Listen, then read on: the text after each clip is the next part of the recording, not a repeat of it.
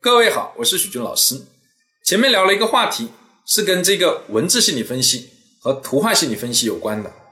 就很多的听友来问徐老师，为什么？为什么通过写的字、画的画可以看出一个人的内心，看出一个人的心理？这在我们心理学上呢，叫投射原理。我们每个人呢，都很容易把自己内心的情绪、观点、想法以及人格的特征。转移到外界的人事物上去，很有趣的。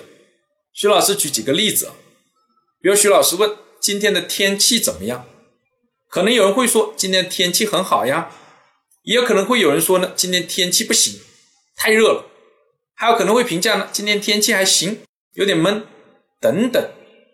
同样一个天气，为什么大家的评价呢不一样？这是因为。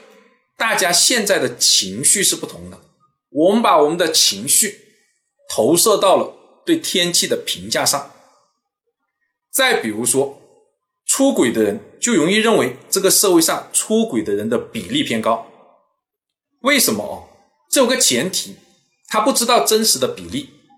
由于他自己是，所以容易认为社会上是的人就多，这样可以降低他的罪恶感。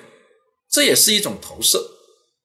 再比如说呢，你跟一个你讨厌的人聊天，但没办法，有时候呢你又不能表露出来，那语言上呢还是要哎有说有笑的，但你内心的这种厌恶的情绪呢还是会投射出来的，投射到你的行为上，比如说你会出现呢这种呢身体后移，想远离他，或者是双手插胸这样的防御的姿势，这都是代表哦对他的一个呢不接纳、讨厌嘛，这都是投射。